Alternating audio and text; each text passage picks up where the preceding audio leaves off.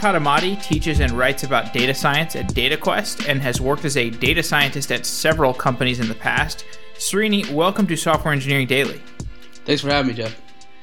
So we've got a bunch of topics to discuss today: data science, data engineering, TensorFlow, other topics. But I want to start by talking a bit about what you are working on, which is DataQuest. We did a show with your DataQuest coworker Vik Paruchuri. So if listeners are curious, they can listen back to that episode. From where you sit, what is DataQuest, and what are you working on there? So the mission of DataQuest is to allow anyone to be able to work with data. Um, so we basically provide an interactive learning platform where anyone can go uh, with very little experience, uh, in most cases no experience, learn how to write code, how to work with data, how to kind of understand and grasp the concepts behind statistics and machine learning, data visualization, etc. And basically how to go from zero to getting stuff done with data. How big is the market of people that want to learn data science?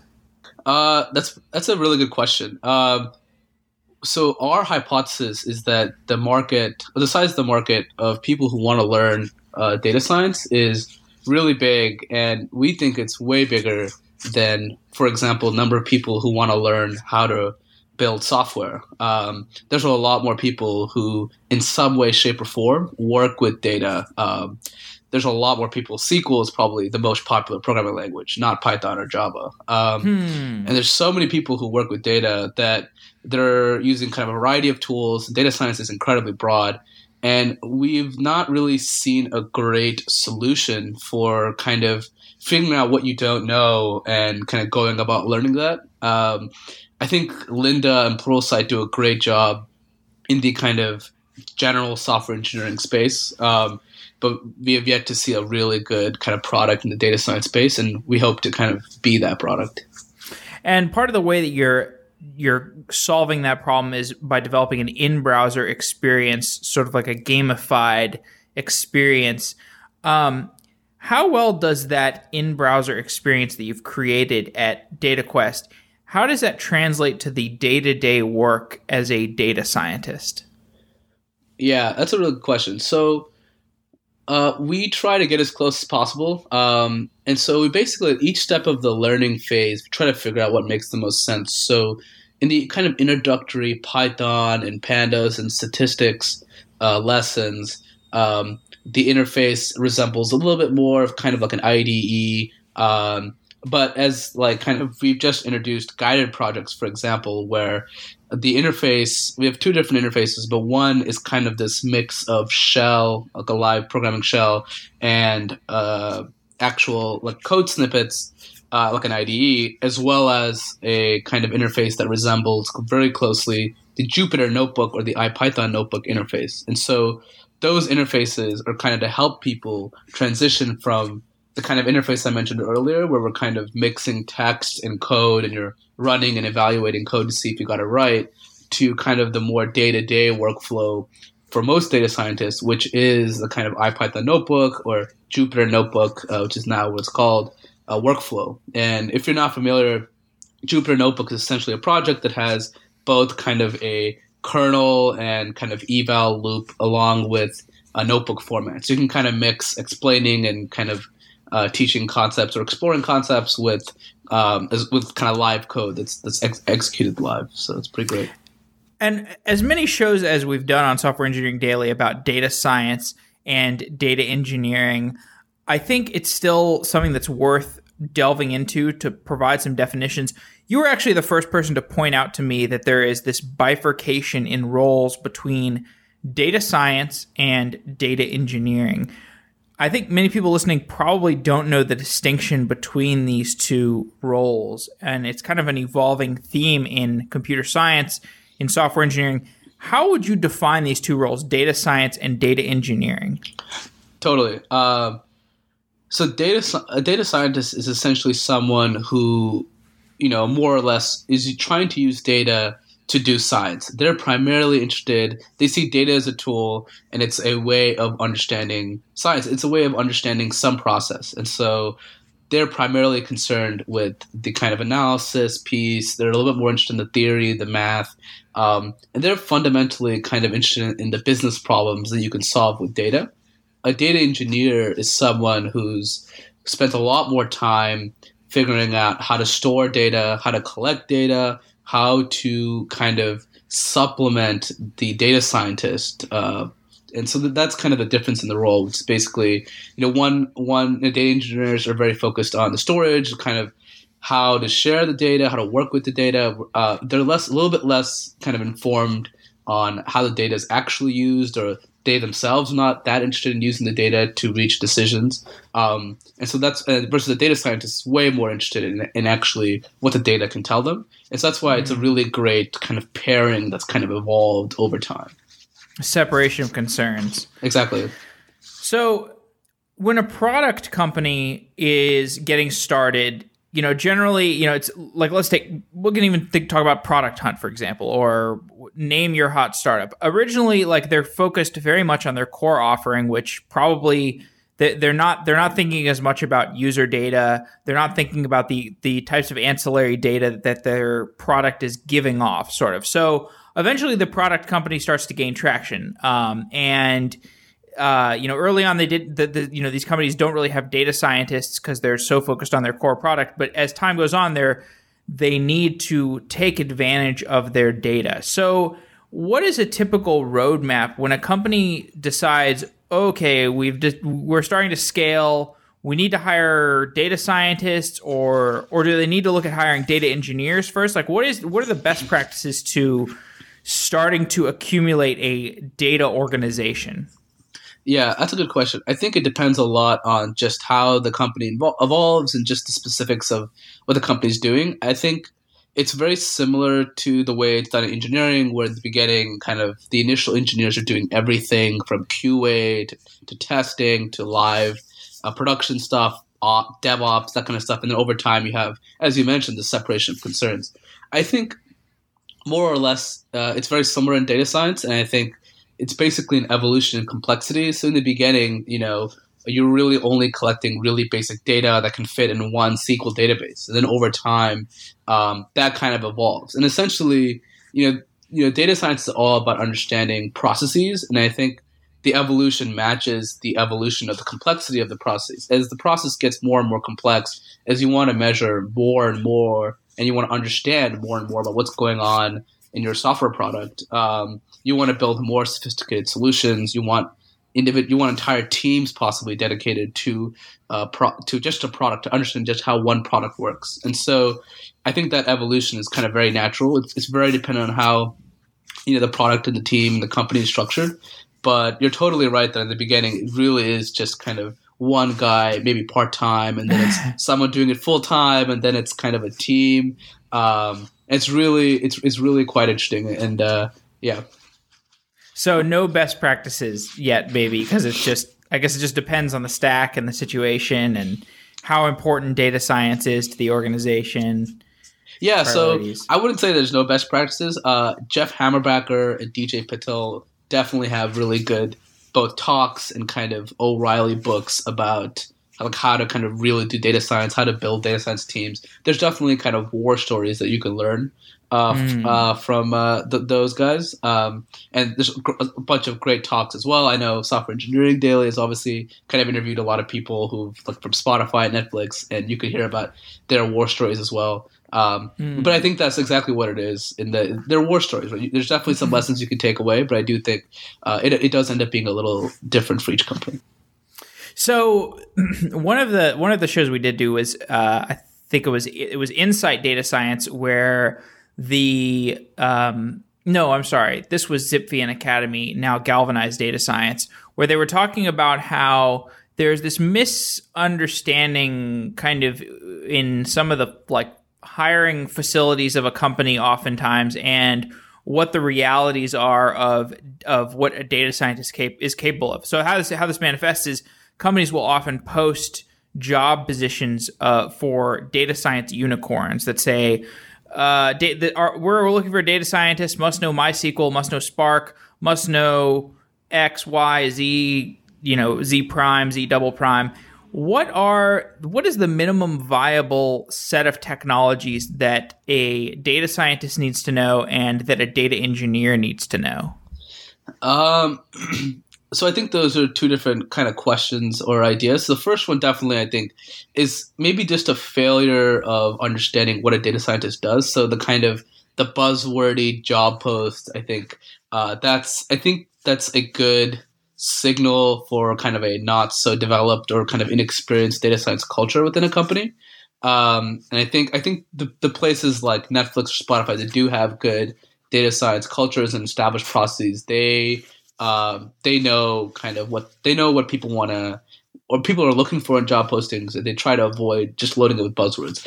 The second part um, is interest is an interesting question. I think, as I mentioned earlier, it does really depend on the company. Um, for example, a you know Google has this position called quantitative analyst, which is kind of their word for data scientist, and those guys, uh, based on my understanding, work a lot in R and Stata and that kind of stuff. And so those guys, you know, they for them they focus a lot more on quantitative concepts and your understanding of kind of really hardcore theoretical ideas over say your experience with spark um, and so you know so it does definitely depend on uh, the company. But I will say, uh, obviously, kind of based on what we teach at DataQuest, we're pretty be- we're pretty big believers that like every data scientist and data analyst needs to know Python and SQL at the minimum. Um, those are kind of in our opinion, in what we've seen as well, talking to companies and people who've worked at companies, uh, the two most kind of common languages uh, that people use definitely SQL. Um,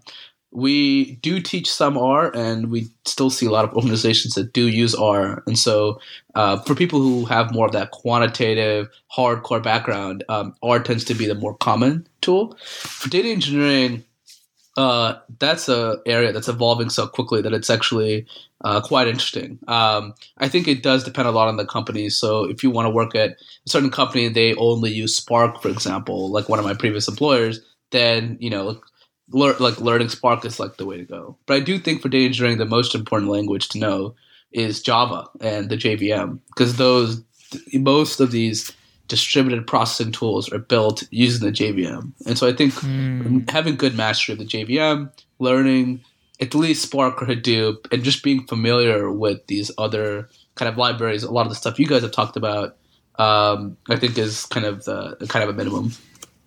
Are there any more job responsibilities within these data science and data engineering verticals that will get unbundled further? Like, are we going to have uh, assistant data engine, not assistant data engine? I don't know, data, data. You know, c- could you see this tree break break down even further? A data wizard. Um, yeah, I, I definitely think so. So, for example, I'll give you a data quest. We actually have a data analyst track as well, and we actually we're actually pretty big uh, believers of the data analyst role. There's a lot of places like economic consulting firms or even um, even at Fitbit where they actually have a different role for a data analyst, a data scientist slash research scientist, and a data engineer. I think in kind of more mature data science organizations, that kind of trifecta of kind of this person who's like working with data, they're more of kind of a business intelligence person, you can say, uh, they use a lot of maybe Python, some R, SQL, Excel. Um, then you have kind of this more science role, uh, which is usually PhDs, but not always the case. At least a master's degree in most cases, uh, who are way more focused on the models. And then you have this kind of data engineering, a data engineer person who is more focused on the infrastructure and DevOps and that kind of stuff. I think we might see more. Uh, we might see data engineer get broken down more between kind of a DevOps and a um, and a role that's maybe more tightly uh, coupled with data science. Um, mm, so it's data ops. Yeah, maybe data ops. I don't know. Um, uh, you can you can kind of take the credit for coining that phrase uh, when it when it blows up, I guess. Um, but yeah, so I definitely think that's there. I think the I think the last role that's incredibly underappreciated is presentation, visualization, explanation. I, mm. I, I, think we will mm. see this kind of and we are starting to see it, like this hybrid of a data visualization engineer and a designer um, who kind of is really good at kind of ex- who can do blog posts, who can kind of communicate, like create really good reports and kind of the more explanatory human side of data science is still uh, very, I think, underappreciated. Hmm, interesting. yeah. So, I mean, that that raises an interesting question. Like, how much of the work of the data scientist is, uh, or how much of the responsibility of the data scientist is uh, generating the right queries versus explaining the meaning of those queries, I guess, or explaining the the statistical the explaining the conclusions that that one should draw off of the results. Um, hmm, interesting. Okay, well, let me ask you a more concrete question. So, so, uh, so a data scientist, like you know, know, needs to maybe know some SQL versus knowing some Spark. So, as somebody who has just um, uh, you know, talked about Spark but hasn't actually worked on it, which is, you know, um, admitting probably a sin to some listeners, but uh, nonetheless, it's the truth. Uh, I've not worked with Spark. You know, what do I need to know about Spark? What do I need to like? What is what does a Spark query consist of, and how does that differ from um, like just a, a SQL query? Yeah, so that's really interesting. Um, so Spark is not quite. Um, so Spark is still kind of a a framework you can think of it. I mean, Spark is really, as you know, Matei said, it's really just a generalization of MapReduce. Uh, it's actually, I would say, it's much closer to a programming language than uh, uh, than like a query specific language uh, like for like uh, like SQL. Um, and so, like for example, you can use Spark just for data processing and not even do any data science per se. You can just use it to kind of store and manage data without even doing any data science. Um, I think, uh, yeah. Uh, sorry, I forgot your original question. Well, I was just uh, like, you know, I remember I, when I, in the first real life conversation I had with you, you were talking about your work as a data scientist at one of your previous jobs, and you said that that working with Spark from your end um, as a data scientist was not difficult at all. It was, I think you drew the analogy between working with Spark and just like entering SQL queries. So maybe I'm misremembering our conversation, but uh, I'm just curious, like, you know, I've entered SQL queries before. How much of a jump is it to enter a Spark query? Yeah. Um, I think it is. I think they are quite different. I think the the more appropriate jump is between the IPython notebook flow and the Spark flow. Uh, there's a few reasons for this. So as I mentioned earlier, a lot of data scientists do use the kind of Jupyter notebook slash IPython notebook workflow to kind of interactively explore data. And I think what what the Spark guys really focused on is they have a project called PySpark, which is basically uses uh, this library called Py4j, and it allows you to write Python code along with it has such a PySpark library and a spec. Um, but you can basically write Python code, and it, will generate kind of code that runs on the JVM. And so it's kind of a way to interact with like a Spark cluster completely using Python. And so I think what's really great about that is is if you know Python, you know Spark. I think that's that's essentially the leap that I might have mentioned. Um, I think, yeah, if you still only know SQL, you still may not appreciate like just how programming works, like error messages, and there's still a lot of kind of programming related stuff that I think if you just know SQL, you may not be all at home with and comfortable with Spark. But I definitely think if you're kind of used to this IPython notebook workflow, you've done some pandas before, and you've kind of generally worked with data, this notebook style format, I think uh, it's really easy, you know, maybe a few days tops to make that transition to the kind of PySpark workflow. Um, I, I, think that's that's maybe what I may have been referring to. Mm, okay, got it. So m- many of the people who listen to this show categorize themselves either as software engineers. You know, they're they're either back end infrastructure or they work on front end web frameworks.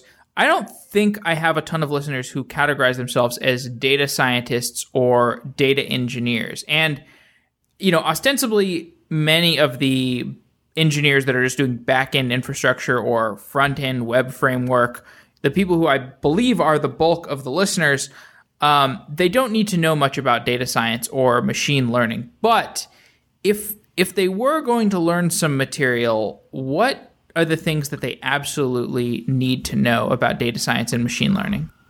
Yeah, that's a good question. I think I think the most important thing to to know about data science is just kind of the data skepticism. Um, it, it's just kind of a.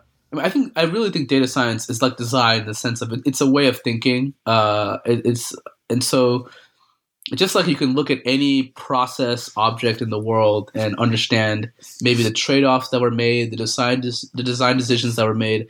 I think you can think about any kind of you know maybe New York Times headline or any kind of report that you might see at work or kind of a I don't know some diagram that um, some MBA came up with at your workplace, and just think about like what was the kind of what were the assumptions that were made when that report was created or or even kind of like why you're working on something. So I think uh, one thing that's really interesting that I think LinkedIn, for example, did really well was they made data scientists super important and gave them a lot of autonomy in the organization. And so there's a well-known story of Peter Skomoroch, uh, who I think it was Peter, who kind of came up with the um, who you might know or who like who you should friend or whatever feature on LinkedIn, and that was kind of a data scientist who came up with this feature that really drove a lot of engagement.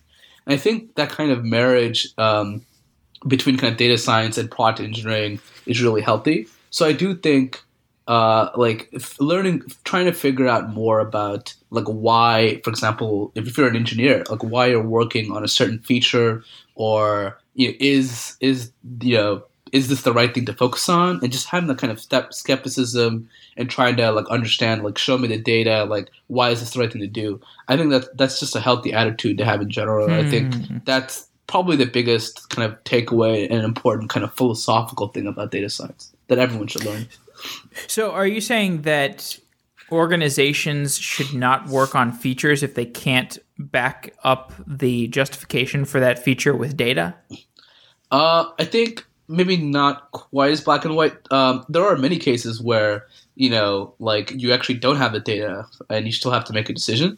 There's a great article talking about um, kind of being data informed versus data driven. I think in many mm-hmm. cases, we're doing something completely new. It is kind of hard to really have like, oh, let's let's like do a bunch of data analysis and figure out if it's right or not. I do think every decision can be data informed. So, what are some kind of general things that are going on in the business that like for the and that makes sense for a certain decision. Or even more so like um, in the kind of iterative engineering process can you push something out quickly and then use data to measure people's reactions to a new feature or, or, or clients reactions to a new feature or something like that? So i think um, you know I, I think that that always has a role to play. It may not be before it could be after in some cases. But i do think um, you know, looking at the data and trying to see how it can inform and guide your decisions is super important. Um, because if you just if you try to quantify everything, uh, you could go wrong as well. So, I, you know, there's sometimes you do have to kind of pick a fork in the road and just, uh, you know, when, sorry, when you're at a fork in the road, you have to pick a path, and I think you have to go with something. Uh, but at least kind of make sure that you're monitoring and make and ensuring that it is the right decision.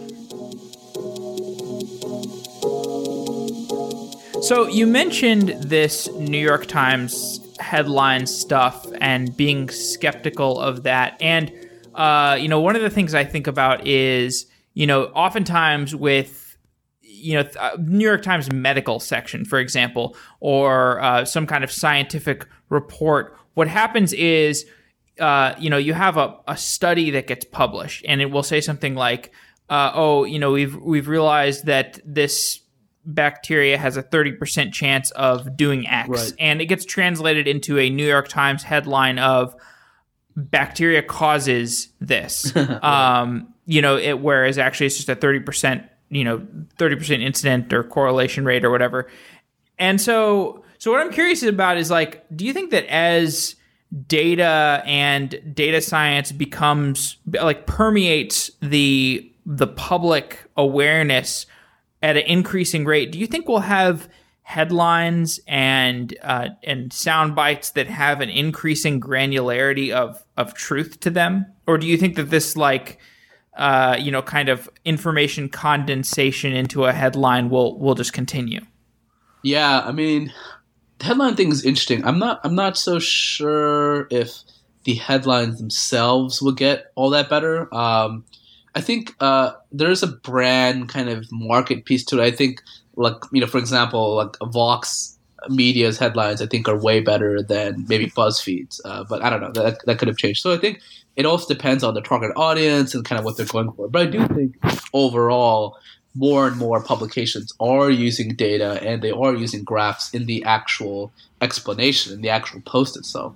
So the headlines, because of the way Twitter and Facebook work, and there's kind of all these other market realities where maybe headlines could still drive the eyeballs.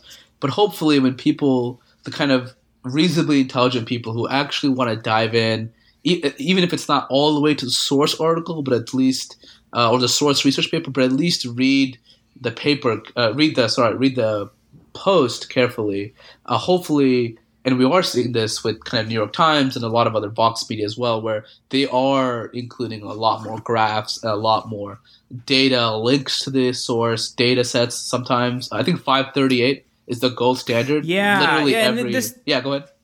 The, well, this comes back to what you were saying about the design importance, the the data translator or data presentation layer specialist or whatever that role is. Yeah, totally. I think. Uh, yeah, I think the the emergence of the role data journalist. Uh, I, am sure if you go to Google Trends, mm. you'll see that there's a huge spike in the last ten years, where you know there's like this entire profession of just people who are like kind of semi computer scientist slash engineer, semi stats person, and semi journalist, and it's kind of this like really interesting uh, unicorn maybe, but really kind of intersection of skills where it's all about storytelling using data, and I think. Mm. Um, yeah, I think all the modern publications have really embraced that. Uh, I think 538 and New York Times have really led the charge. Um, they're they have really good interactive graphics teams, and they I think they have the highest quality work. But we're seeing this kind of more and more, where everyone, if people want to, people like you know, if you go by 20 years, people maybe cared less about graphs and data, but now people are demanding data. Um, there's some great polls that show, great polls and studies that show that kind of millennials especially really want they like seeing graphs, they like seeing data, and that's somehow more convincing. The danger, however, um, as I said earlier about over quantifying, is that people use data to tell the wrong story. So there's still you know, that that needs to kind of balance out as well because you can definitely use yeah, you can get the data to say anything you want, right? And so yeah, I, I have definitely seen some really interesting blog posts about like graphs that totally misrepresent the truth just because they use like interesting angles and stuff. Exactly. Yeah, so there's definitely I think it's an evolution. It's going to take maybe 50 100 years it's really kind of but, but i think it's i think where we're at now is uh, you know relatively healthy and it's great to see uh, you know, 538 is an entire publication um, that uses data in pretty much every single post that, that, that's like i don't know if you could have done that 30 years ago like i don't know if there was even an audience for it and i think that they're kind of the pinnacle of that. But even kind of uh, there are entire even kind of publications within large media organizations like the City Lab. I think that's the Atlantic. The City Lab is very data driven as well. So I think um, we're starting to see a lot of it, and I'm really thankful for it. I think uh, it's it's really it's a really exciting time just in data science in general.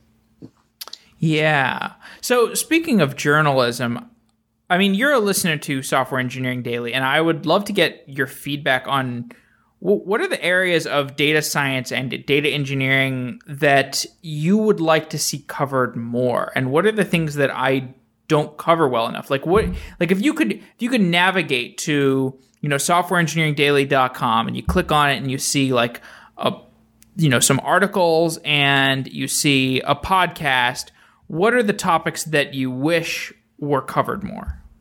Yeah, that's a interesting question. I think um uh, I think coverage of kind of the data science process would be more interesting. So uh, there's a lot of great coverage on kind of libraries, tools, and uh, since it is a software engineering podcast, I mean, rightly so. There should be a lot of focus on the tools and the software products themselves.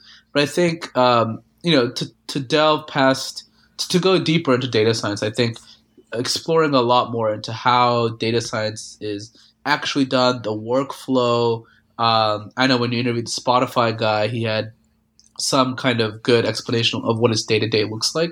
I think that's probably uh, I think that's really important and really interesting. Um, even even questions like what are the most common algorithms that uh, data scientists and data engineers work with. Uh, I think if you read the headlines, maybe you don't know much about data science, you might think it's all like deep neural networks and like crazy fancy Isn't it? AI AI stuff. But uh, you'd be surprised just like how much of it is just counting and like regression and just you know like really not super complex techniques. Um, ninety percent of data science is not kind of these really fancy models uh, that you'll see. You know, so that's really interesting. I think letting people kind of get aware of that is I think super important. Um, yeah. So when, when you think about the episodes that make your ears glaze over, or that, uh, or the episodes that really like pique your interest the entire time, uh, is it about the topics? Is it like is it anecdotes? Like, do you enjoy like a Spotify episode when we talked about, um, you know,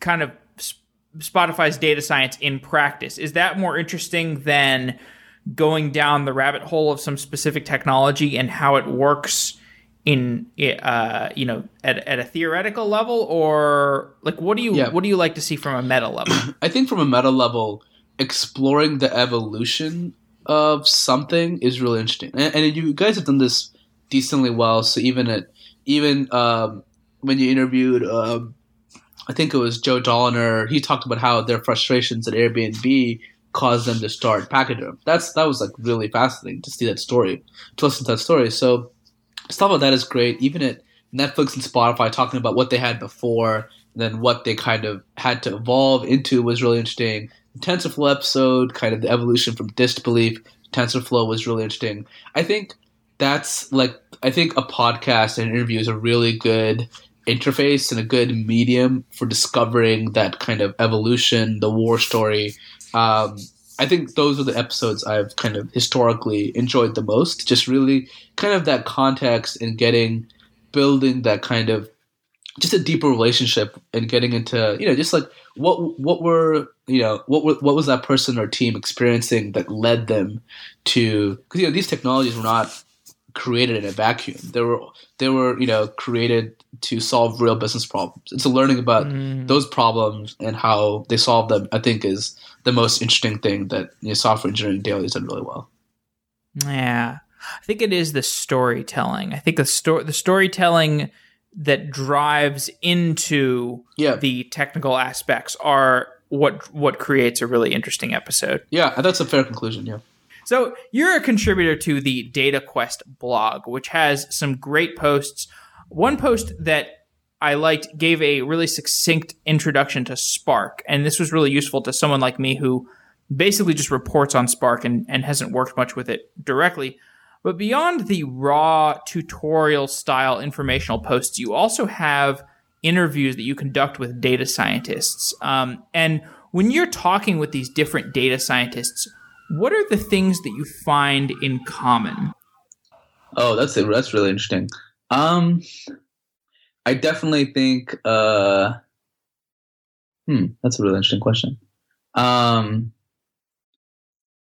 or is that, is that, th- is that as broad as like saying what are the different things that you find in common with software engineers? oh, maybe, but no, there's, there's definitely some common things. So I think the most common thing is regurgitated all the time is that you know th- there is I think people maybe underestimate from the outside looking in just how much time is spent on all the data janitorial stuff. So even if you are working at Facebook, and even if you do have all this infrastructure and stuff, but even you know even spending like 20 minutes to write the SQL query, you know what you want already, but you have to express it in a way a computer can understand it, right? So there's like there's that. There's actually downloading the data. There's like getting it into pandas or whatever tool set you use, and there's there's a lot of um, yeah, it, I think maybe people think that uh, it's like a scene from Iron Man. people are just like manipulating data, and it's like you know maybe one day, right? But like for now, it's it, there's so much time that's definitely spent on just even if it's not cleaning data, it's acquiring it, it's, it's formatting it, it's it's kind of all these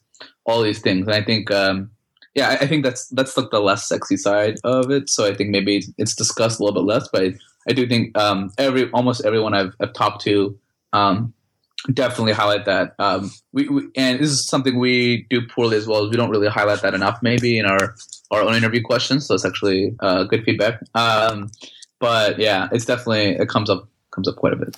Okay, well let's talk one. Uh, let's talk about one of the companies that you've interviewed. You you recently talked to Stitch Fix, which uses data science and algorithms to improve the selection of merchandise to clients. Tell me about Stitch Fix's approach to data science. Yeah, their approach is very interesting. So, just a quick overview. So, Stitch Fix is basically, you know, you if if you're kind of a lady and you want um, if you want to fix where you get clothes delivered to you, um, they basically you spend like fifty or sixty dollars and they pick they hand select clothes and they send it to you, um, and they know a lot about your style, your personality, your you know your lifestyle, um, and they have they use a combination of algorithms and human stylists to figure out what's the best um, kind of dress or, or whatever for you. And I think what's really interesting about their approach is um, you could most people and kind of recommend or a lot of people I think when they see a problem like this maybe are tempted to do all human or all, all computer. Um, so just completely kind of you know Pandora style, uh, just brute recommendations. And I know they I know they use some human training as well, but um, or kind of just have a stylist go to pay a lot of money and go to a stylist yourself. I think what's really interesting about them is they've worked really really hard to figure out what the balance is. So um, and the other really interesting thing is at the um, I think unlike Netflix or unlike a lot of other uh, companies where the, the, training might be done by humans, but the computer still does the output the selection. In this Stitch Fix's case, a human actually picks the final kind of dress or whatever they're sending to their clients, which is really interesting because I think that flips the conversation. It's basically instead of saying how do we kind of just allow computers to better do kind of recommendations, it's how do we allow humans to utilize computers to do better recommendations. And that that conversation is that kind of mindset is really interesting. And I think um, uh, I, that probably won't work in every case, but I do think uh, it's very underrated, and I think um, there's there's a lot that can come out of that kind of symbiosis. Yeah, in in Peter Thiel's book Zero to One, he talks about human computer symbiosis, and he emphasizes that he thinks it's an underrated idea. How how should more people be focusing on how to keep the human in the loop during a uh, machine learning or, or data science process rather than rather than just automating everything? Yeah i think the key i think the biggest thing is remembering that at the end of the day you're building a product to solve human problems. So i think the focus should be on how do we solve that human problem um, as effectively as possible. And then these and kind of you know algorithms like human training um, these are all just different tools to accomplish that. Um, i think that's the best way to approach something is, is not to say like oh you know you know maybe people have been doing this thing manually for so long how do we automate it? That's kind of like the typical like it's like oh this like job sucks or it's boring or whatever how do we automate it right? And that's that's kind of the wrong um, i think it's kind of it's slightly misguided. Um, i think in many cases um, most of the work is completely unskilled. So if you're an elevator operator, I mean, you know, there's there's not really like a, a lot you can do to empower them, you know, if, if you will. Uh, but I think eh, there's a lot of jobs where um, figuring out how to make humans more efficient, more kind of conversant, and just more productive in general. I think that's that's like how you think about the problem. Instead of saying like, okay, how do we just replace human judgment or you know or whatever? It's like how do you use algorithms to for example, cut down the you know the number of dresses that a stylist has to pick from a thousand to ten. Um, because the marginal and, you can what's really interesting too is if you were to build the opposite where you actually had like you know uh, maybe a human picking some but then the computer still making the final decision the i think the computer would actually perform va- vastly worse um, and so what's interesting is you can even just do you can it can be a purely business decision where you can say that at the end of the day, a human looking at it and picking a dress or, or whatever is like it's just like getting it right is just worth so much money to us that um, it's like why kind of risk or why kind of allow the computer to do it when the error rate is in most cases going to be higher. Mm. In, in, this interview with Stitch Fix, you mentioned the notorious problem of recommendation systems called the cold start problem. What is the cold start problem? So the cold start problem is is definitely notorious in recommendation systems. It's it's also very kind of notorious in uh, data science in general, right? So if you want to build a new kind of data science product, um, usually you need a lot of data already, right? So that, that's like the interesting catch twenty two. It's it's kind of like the chicken or egg problem in social networks, right? It, it's very similar. So you know, if you're like Netflix or if you're Stitch Fix, for example, in this case, and you want to recommend um, clothes or movies to people, and a lot of recommendation engines is a tool, is a technique called collaborative filtering, where you're kind of looking at joint purchasing decisions that people have made. So like two users are similar, so they made kind of they might like similar stuff. Well, if you don't have any user data, how do you know like which two users are similar? How do you know kind of like what what they both might like? And I think that's that's probably the in recommendation engine specifically, that's usually the hardest part. It's like how do you give recommendations to someone when they're the first person or the, the thousandth person, right? When it takes usually takes um, kind of thousands, millions of recommendations to really get kind of to Amazon, Netflix scale to give good recommendations, and they still get things wrong all the time, right? Okay, interesting. So, how did Stitch Fix solve the cold start problem?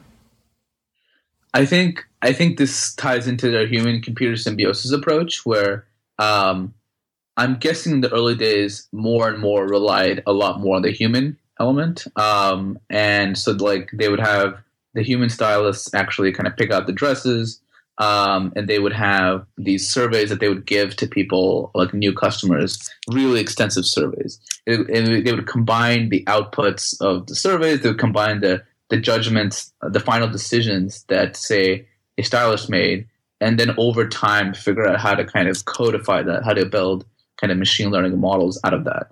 Um, I think that's generally uh, that's generally like the best approach. basically kind of just observe. You, you you have to basically find a way to collect that data. That could either be kind of letting people do kind of search and discovery. So maybe you're in the early days of Netflix, you were just kind of on your own. You were just like like just searching for movies, whatever. Eventually, they added the recommendation engine um, because they had the data and they wanted to improve the experience. I think it's like somewhat similar here, where maybe you you weren't that data informed at the beginning, um, and you relied more on human judgment, and then you kind of over time figured out how to kind of build that out. Mm, okay. One thing that Brad from Stitch Fix said that was interesting was he said that an aptitude for framing problems is as important as the technical skills themselves. And this echoes something that your colleague Vik said in my discussion with him, where he said it's it's often not so hard to figure out how to find the answer to a question as a data scientist. The hard part is finding what question to ask. Is this consistent with your experience when you're doing uh, data science? Yeah, I, I, agree a lot with that, and I think um, you know uh, Douglas Adams from Hitchhiker's Guide to the Galaxy knew this knew this the best, right? Um, with his kind of ending ending part. I mean, it's it's so true. I mean, there's there's um, you can imagine a company like Facebook. Sorry, right? what does like Douglas just, Adams say?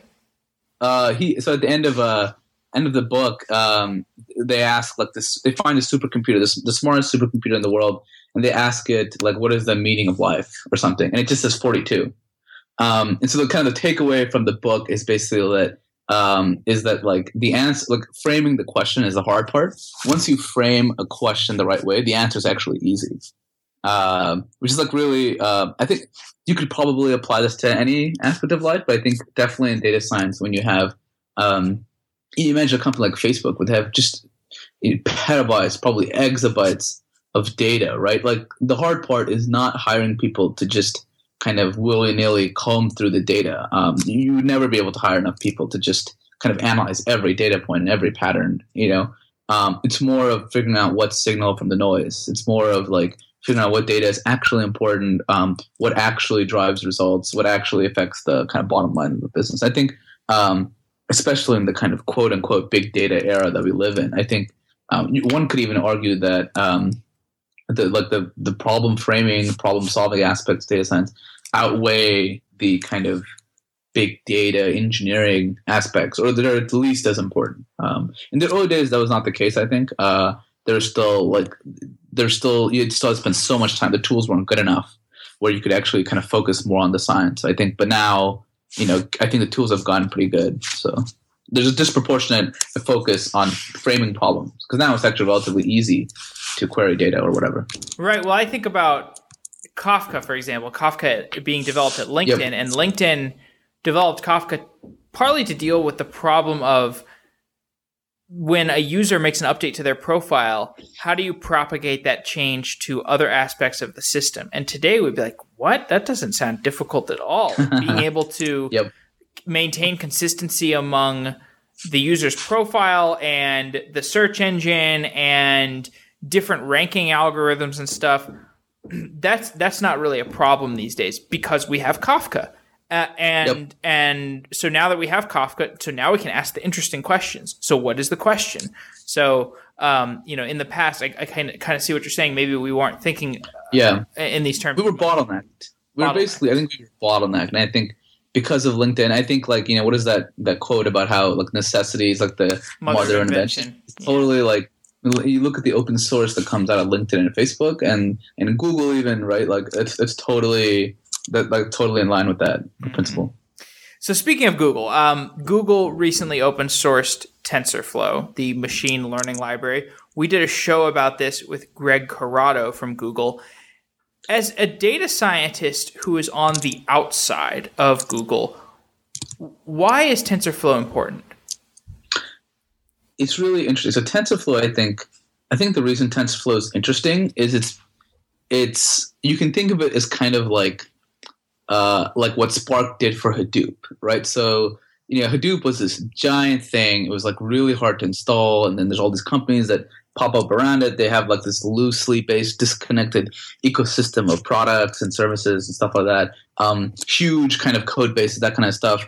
And I think that's kind of like what I think that is the role that TensorFlow will, will play in kind of the machine learning and you know the, the machine learning space and data science space. It's just it is a kind of unified abstraction for working with machine learning models. And I think what's so interesting is they just unify so many concepts. Um, so they have you know, it, like I know, like uh, Spotify has that open source project Luigi for data pipelining, and it's and I think in TensorFlow because of its the way it's set up is definitely could take over some of the stuff that Luigi does, kind of building data pipelines. If it's kind of extended, it's not there yet, but I think the way they've architected the product to be this kind of abstraction where you can kind of it's not really people talk about it like it's a deep learning library. I think that maybe underscores how interesting it is. It's really that's like saying Spark is just like a I don't know big data library or something like that, just like an NLP library or something. It's Very a SQL specific. library. It's a SQL library, exactly. but really, it, it's it's like a general abstraction um, of just kind of running machine learning models. Uh, it makes it really really easy for you to write your own models um, to specify kind of computations and order of computations as part of their directed acyclic graph. They've done a lot to just to make it kind of modular, reusable, scalable. Um, they have the kernels for different kind of devices and platforms. It's really uh, it's a well thought out kind of engineering uh, marvel. I think. We've seen some machine learning libraries in the past. There's Theano and Torch. How do these things compare to TensorFlow? Why was TensorFlow such a breakthrough above these? Yeah, I think uh, those libraries I will say are still really good. So Theano is is actually one of the authors of Theano is one of uh, one of the creators of Theano is one of the co-authors of a TensorFlow paper. Um, and so like you know it's kind of like maybe they were scratching their own itch in the sense of like they kind of saw the limitations of the stuff. I think um, I think the main thing is like it's it's it's trying to unify the different kind of approaches. I think the main differences are that like Theano, yeah, there's Keras, there's there's there's kind of four or five of these. Um, a lot of them are still pretty focused on. I mean, they're still pretty focused on more the advanced machine learning algorithms, deep learning, that kind of stuff. They most of their innovation is around making that like much easier to do. Um, but they, but like you know, using Theano or Keras in production is non-trivial. It is it is quite a bit of work. It's just not. I still think those. Pro- I still see those products as science products. Like they're kind of for researchers by researchers. Um, you can maybe it's like R a little bit, um, kind of by statisticians for statisticians. I think it's very similar.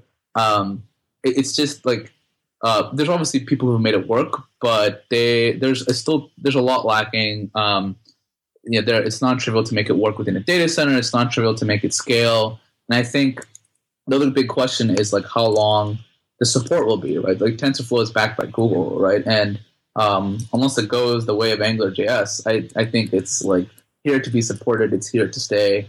Um, and I think the shortcomings will be kind of worked out. There's definitely some performance shortcomings. I think those will be worked out kind of over time.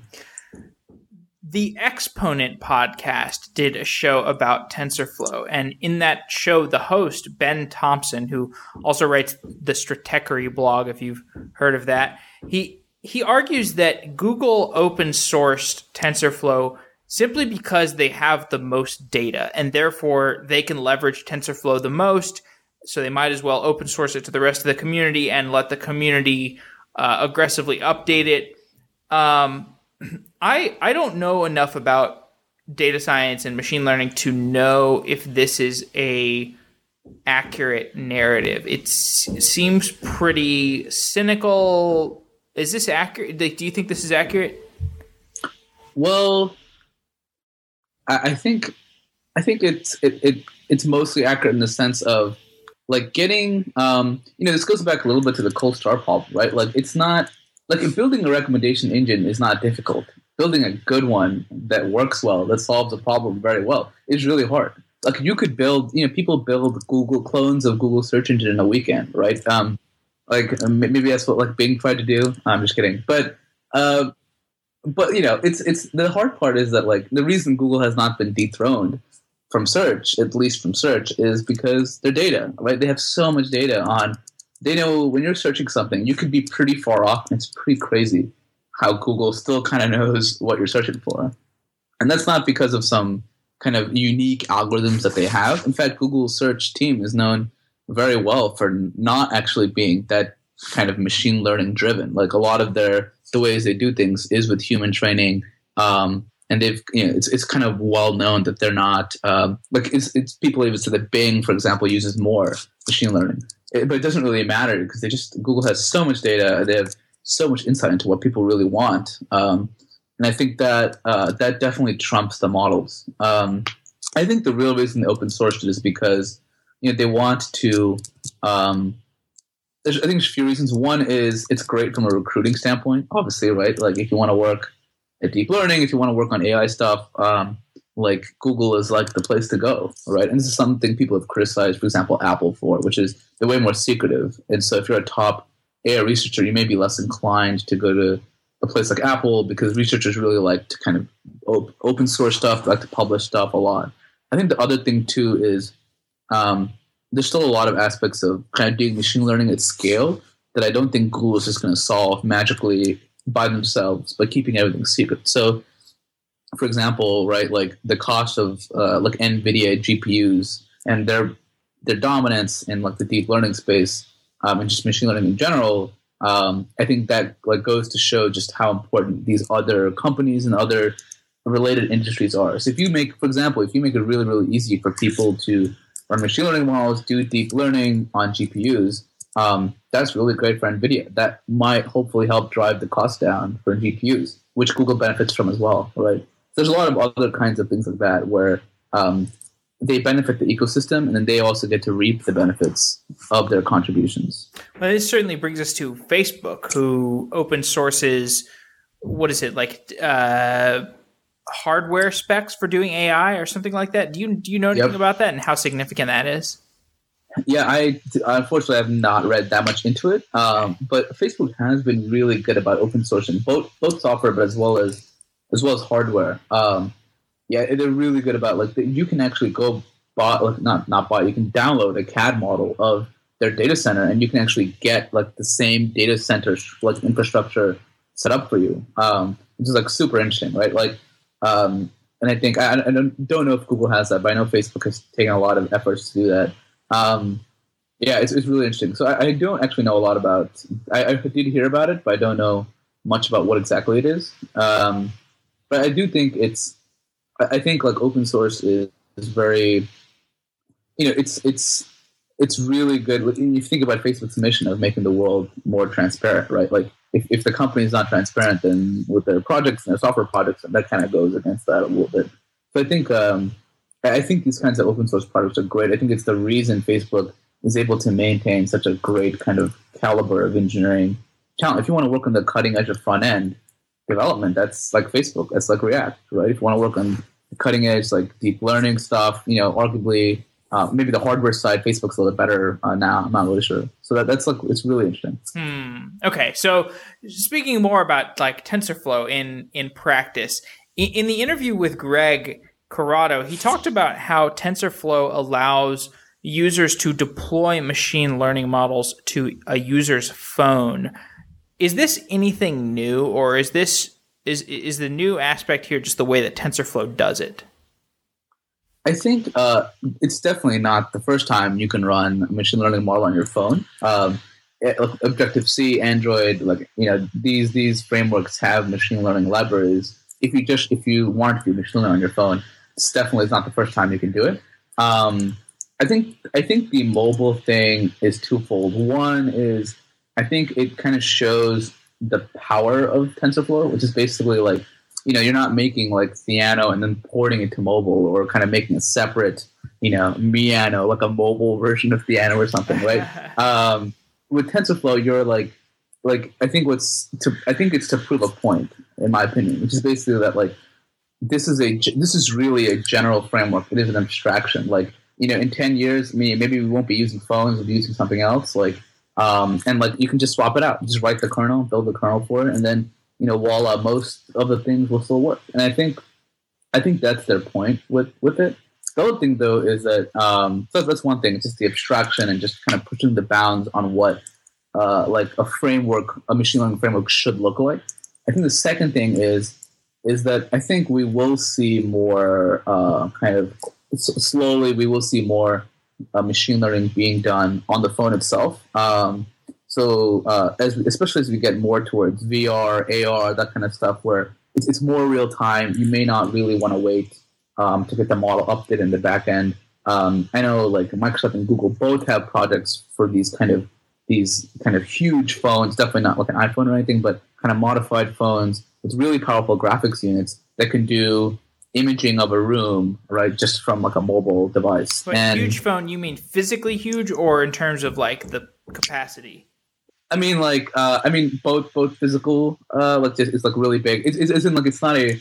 What I meant to say is that it's not like a product you just go buy. It's not really meant for consumers right now. But it's basically like they took a phone, like an Android phone, and stuffed it with GPUs, oh, and they're wow. doing like real mapping within rooms, right? So like, uh, obviously, like our current phones are, are not there. Like, they probably won't be able to do that. But in the future, you know, who's to say that that's not possible? So I think I think they want to move more more towards that uh, over time. I still I, I I've I'm still um, not sure if there's a lot of current use cases that really benefit from being machine learning on the phone. As you probably know, the performance is not that great.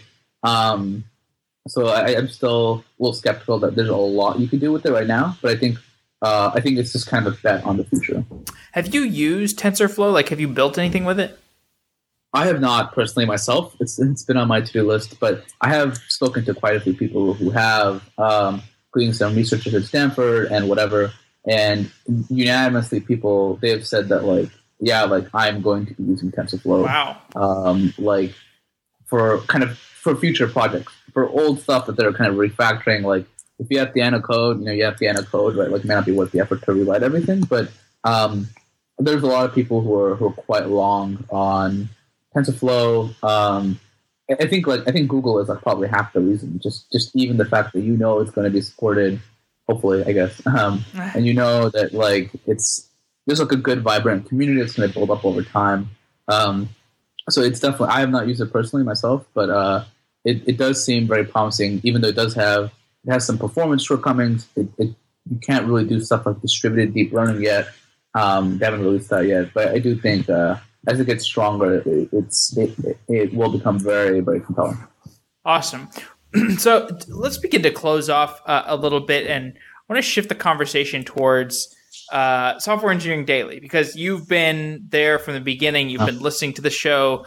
You've been, um, you know, with us from the start. So, you know, what what can listeners who you know maybe are just listening sometimes but are not you know heavily involved in the community is there a reason that they should you know join the slack channel for example or follow us more closely on twitter or like have you gotten anything unique out of the community or do you mostly just get value out of the podcast Um, there's I've learned a lot out of the community for sure. Um, I think just getting even closer to you and Pranay has been has been great. But I think even more just uh, learning a lot, just kind of observing. Um, it's it's really kind of interesting to see. It, it's it's almost like a mini social network. It's kind of like getting to see what others are talking about is really interesting. So like, what are because you know I'm not a software engineer, like a, kind of a real software engineer by trade. That's not really my background. I mean, I do write software, but um, I'm not. I don't kind of do it professionally. So it's really interesting to see. You know, as someone who does more data science stuff, peeking in, it's really interesting to see what like what interests software engineers, what the kind of problems that they have, what how do they see data science, and what are they kind of excited about. I think the biggest thing, which is kind of I think the fundamental point of maybe social networks, is just it's just that perspective, just getting the perspective on what people who have there's some kind of mutual level of interest and trust, right? Like we're not just complete strangers. We all have a shared experience of listening to this podcast together. We have things to talk about together. I think the most important thing is just kind of the ideas that are exchanged. Um, you know, just like people who want to discuss papers. Um, it's it's just kind of this like natural kind of like chatterboard, if you will, of like what's going on, what's interesting, what are people's different perspectives on stuff, um, seeing people's like different people's reactions to the same thing, or even like you know um, within certain industries that you know there's a lot of things about a lot of industries I don't know about. So there's there's um I've definitely I'm even like Facebook friends with some of the guys uh, I've like kind of talked with on the side community, and I think that's a testament in and of itself. Just uh, maybe some of the bonds we've we've formed there.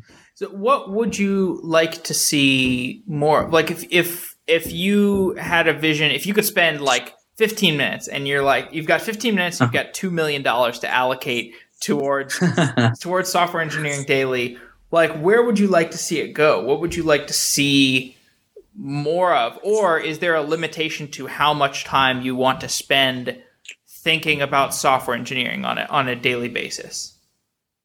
Um I, I think um, I think the most interesting thing is uh, how, how do we kind of how does one foster better discussion amongst kind of subgroups? Um, right now, look, I think Slack does an okay job with this. It's not really great at handling kind of smaller discussions. I mean, yeah, you can make a channel, fine, you know, um, but it would be really cool, like to have like it'd be really cool to have kind of like short term discussions, maybe like a day and then it just kind of stops, right? So like something happens. It's like, you know, maybe it's like similar to Hacker News a little bit where, you know, it's like something happens, like someone exposes some Theranos thing or Jeff Bezos does something interesting and people like seeing people's reaction and just discussing it is really interesting. Um, like that used to be great on HN is no longer the case. Like don't really feel like commenting on Hacker News anymore.